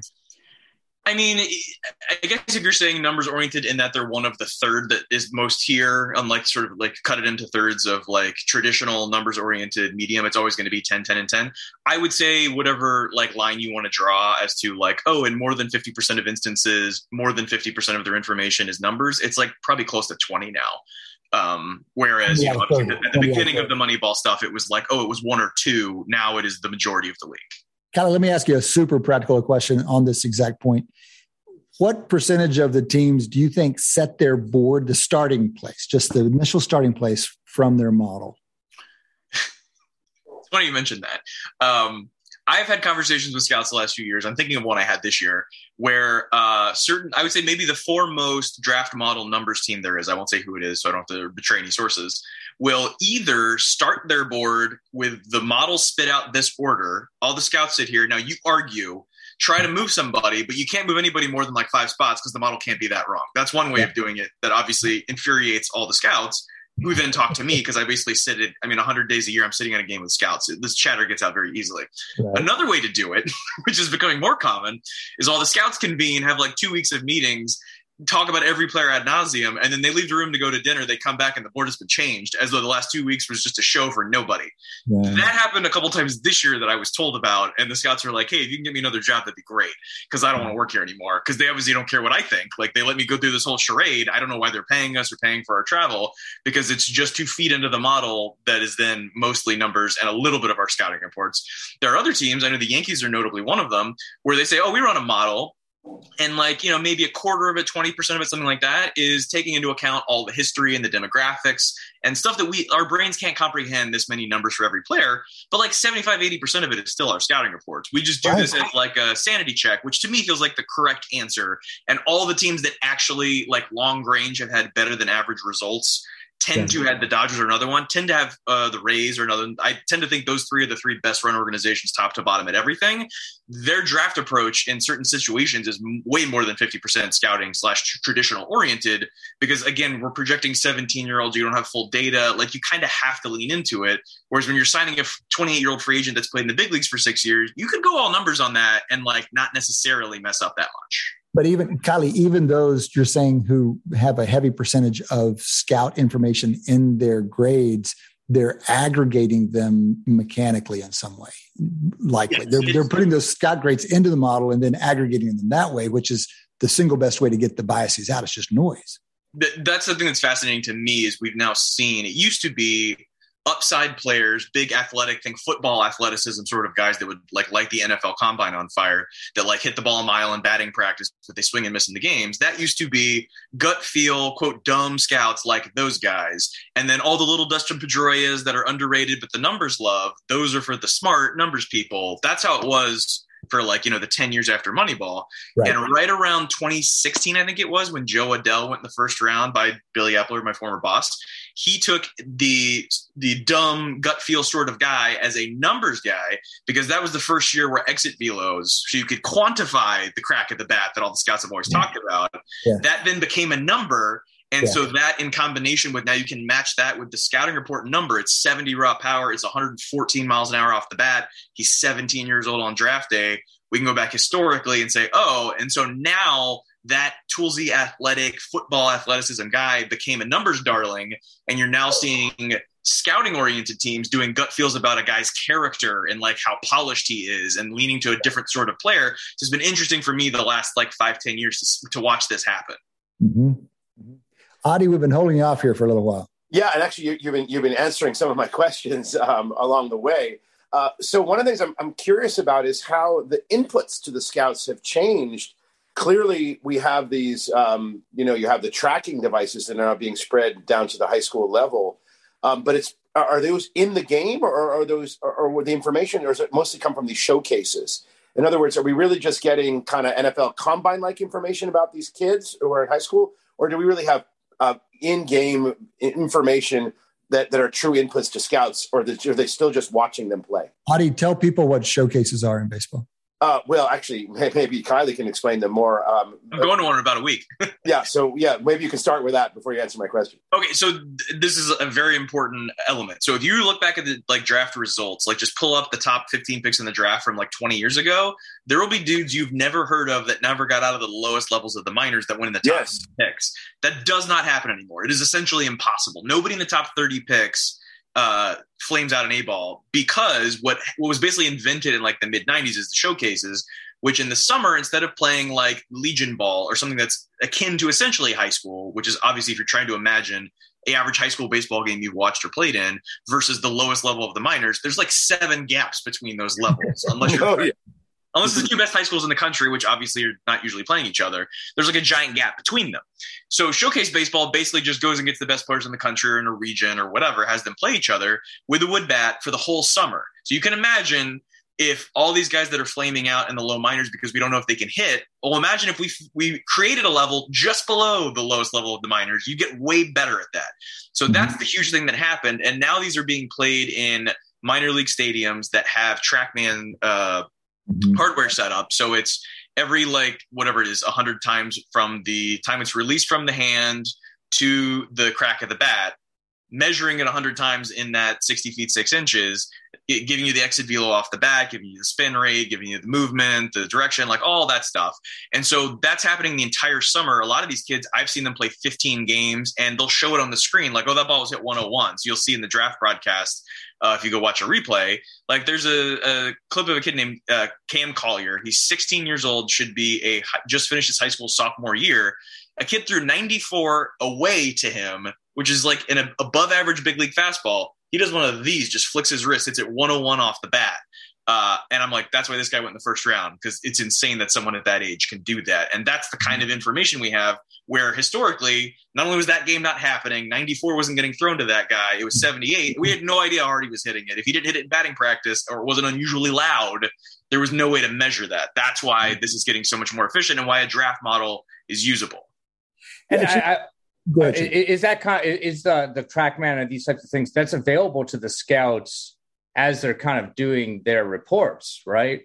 From these yeah, showcases? It, it sort of depends. So, like the event I'm going to a couple weeks, uh, East Coast Pro, is run by scouts. It's free to players, which is another issue completely separate from all this stuff that's slowly getting fixed by MLB asserting themselves and subsidizing everything. They played at the Hoover Met Stadium in Birmingham, where the SEC tournament is played. And because there's no like production values, it's just scouts and family and agents there.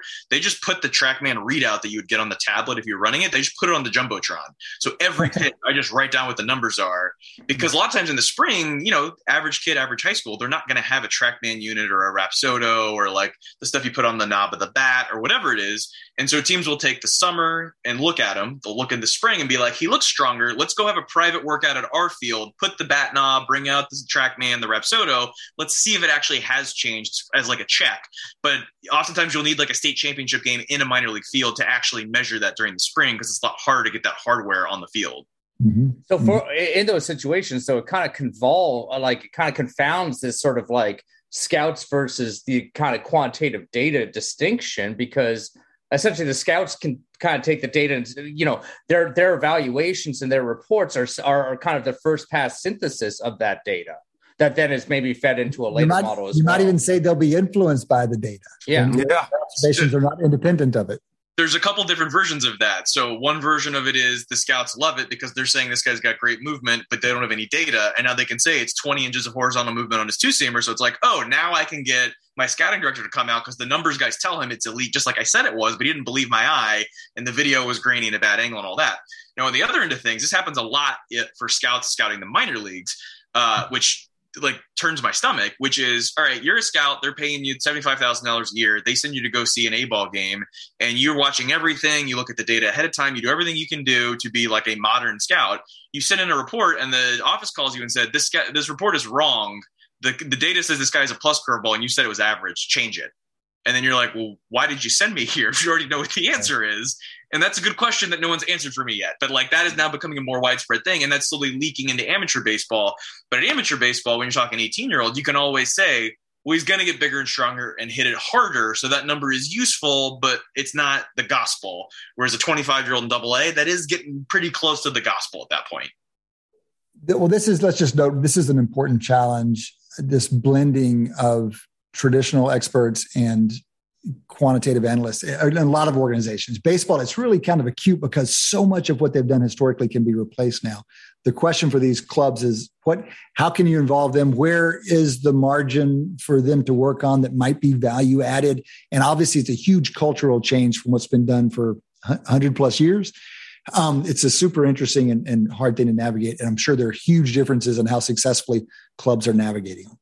Yeah, Kiley, I was just going to ask you if you were a GM today, from a statistical perspective, you can imagine this is building on Shane's question. You'd love to have scouts data be totally independent. Because if it's perfectly correlated with the TrackMan data, I don't need that the scout. On the other hand, you'd love the scout not only be able to justify her his data, her opinions, but also put it into context if they look at the data. How would you decide to do that? I've never, it's interesting. Of all the years I've thought about analytics in baseball, I've never thought about this issue that the data is affecting the scouts, which in some sense could help the scouts, but it could also marginalize their data as less independent. How do you think about it? So I wrote a book. I have one sitting just out of grass. I'll hold it up at the end of the segment. No, tell us oh, now. Tell us now, Kiley. We'll pimp it for you. What do you got? Yeah, here we go. Let me grab one. There you go. Future value. All right, future value. So the the elevator pitch of this was when Moneyball came out, scouts were terrified, saying we're going to get replaced.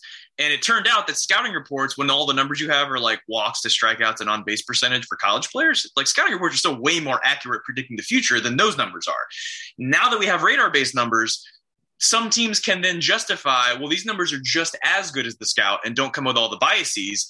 And we can hire someone for less money that's younger to work in the office and not travel and so we're saving tons of money and we're not losing any precision. Now, those people are wrong, but they think they're right and they could pitch ownership that they're right.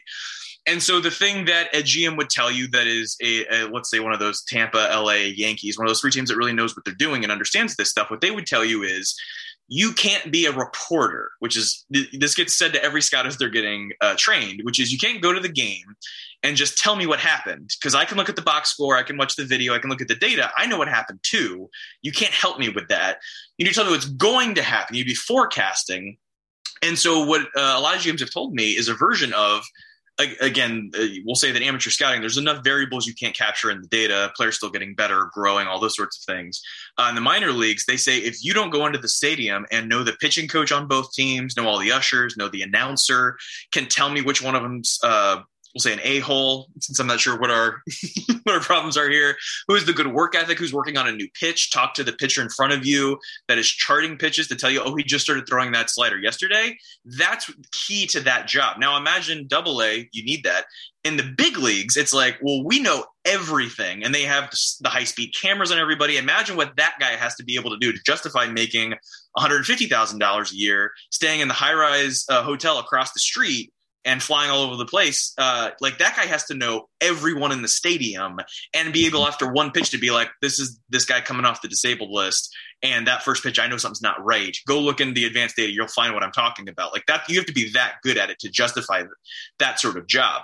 Um, the I lost my train of thought on what my second point was, but the, but the thought is the lower down you go, the more the eyeball matters, and telling what this guy's mindset is, how his swing has been changing. Those things are very important. The higher you go, that becomes like the entire part of it. You'd like have to be able uh, to bring something to the table that is not evident to the video scout in the office, just watching it and looking at the data as it comes in. Mm-hmm. Mm-hmm. Wow, that's a lot to digest. Um, I actually wanted to ask a question a little bit about your previous observation, which is that we're getting much, much better at forecasting future success of draft picks.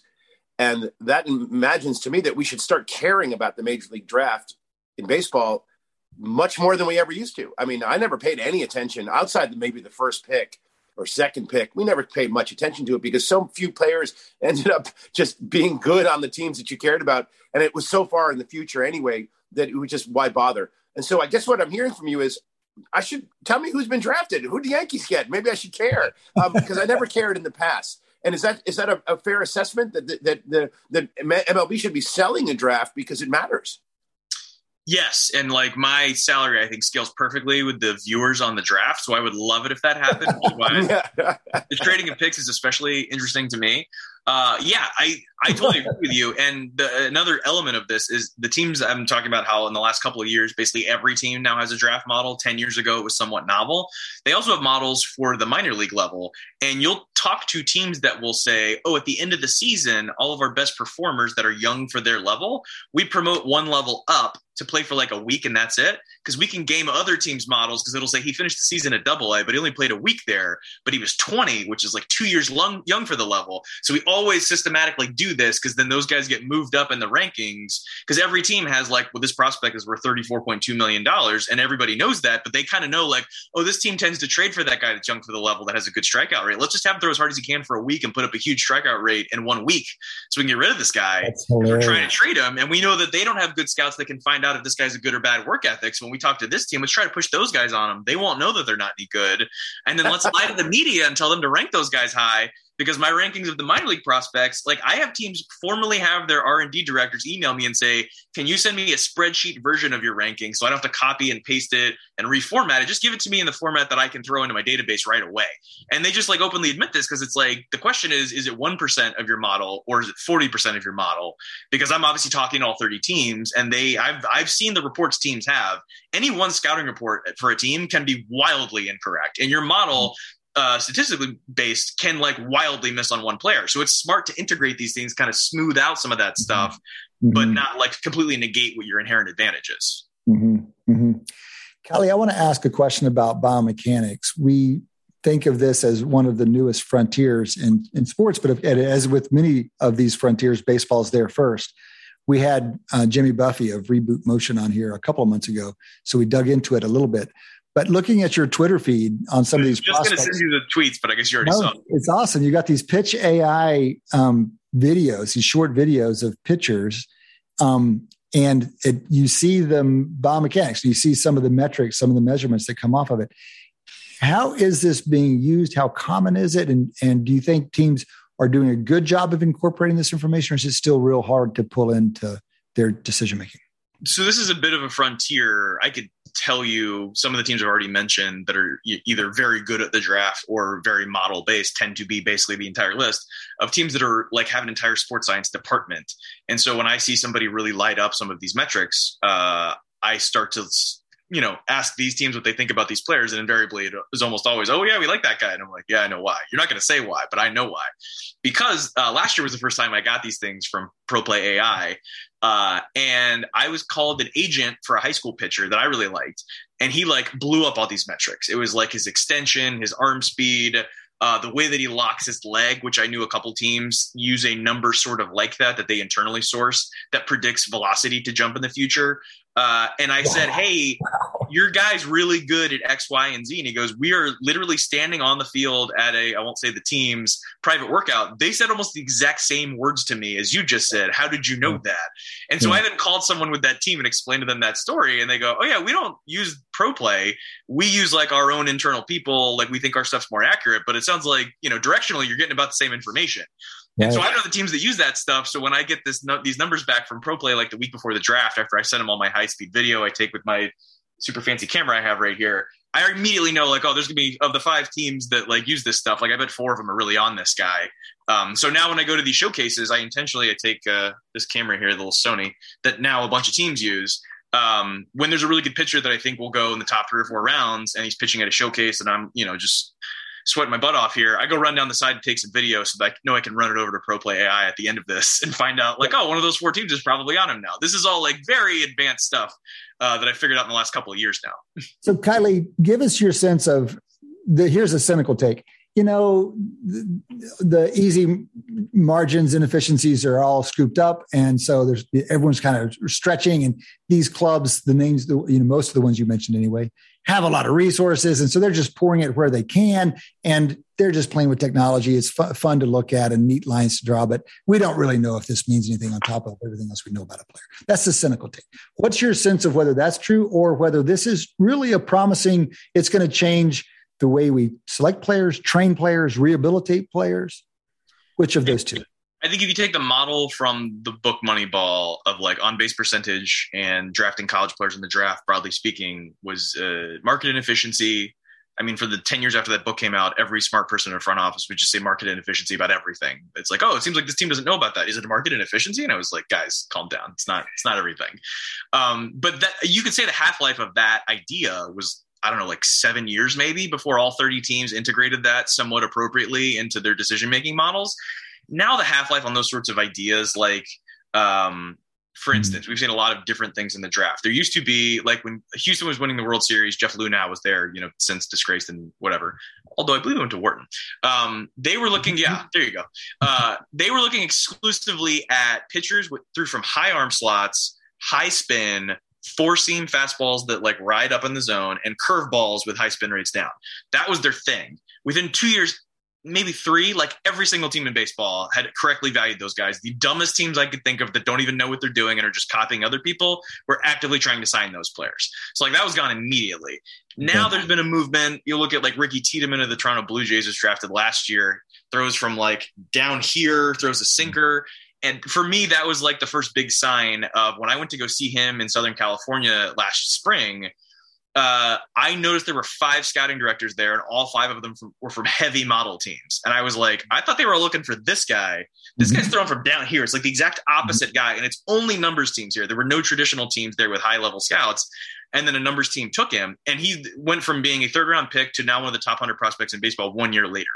Uh, and now I think teams are now looking for low slot guys, but that can have the ball lift without throwing a sinker down there, but throwing like sort of a rising to flat fastball from that low angle um, as like a different variation of what they were looking for. Like the action they wanted at the plate from this guy, they figured out a way to get it from this guy.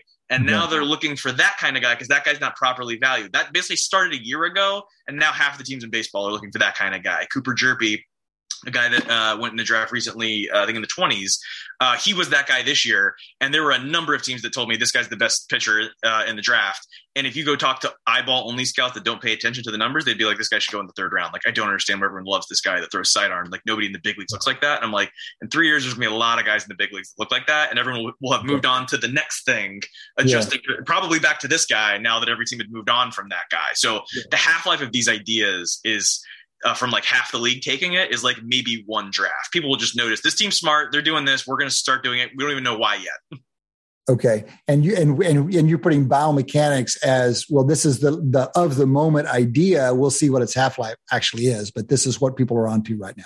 And I think that one's a little slower because you have to hire like five people and get some back, and you can't outsource it all. Whereas like copying someone's TrackMan tendency in the draft, like anybody can copy that. I could copy that with how I rank players. That's much easier to pull off. Um, whereas like you know doing stuff with Edgertronic video where the where the camera costs eight thousand dollars, you have to hire a full time staff. You're looking at hundred k to get one camera. It's like three hundred k to implement a strategy. Like the the quote you know traditional teams that are a little behind the curve, like they don't want to throw in three hundred k to find out if they know what to do with this. So mm-hmm. they're gonna be a mm-hmm. little behind on those guys. But the camera I just showed you is effectively does all the things you actually need for decision making, and you just carry it around and point and click, and it's fine. And so mm-hmm. now those teams have found a cheap way to find their young scouts that can handle a camera and some admin work and some video editing. They now are hiring kids to do that, and it's not an eight thousand dollar camera; it's like a fifteen hundred dollar. I mean, I'm in the media and I have one. Like they're they're attainable if you want them. And by the way, they look great on the broadcast. You get to see it come out of the hands of Cooper Hjerpe, and you can understand what's going on. And it's you can so see cool. why people say he kind of looks like Chris Sale because he does kind of look like Chris Sale. Yeah, you can see the appeal, just the visceral appeal um, of the of the lines and the, and then you can start running similarity models and all that stuff. Listen, Kiley, we've kept you longer than we expected to. We got to let you go, but it's been a lot of fun. Thanks for making time for us. Keep up the good work and uh, enjoy these showcases you're about to roll off to. Thanks. I'm going to try not to get a sunburn with all this Irish skin I got over here. well, good good luck with it. Kiley McDaniel, MLB insider for ESPN, longtime analyst in and out of clubs around Major League Baseball. You can follow him on Twitter. Great follow on Twitter at Kiley MCD at Kiley MCD.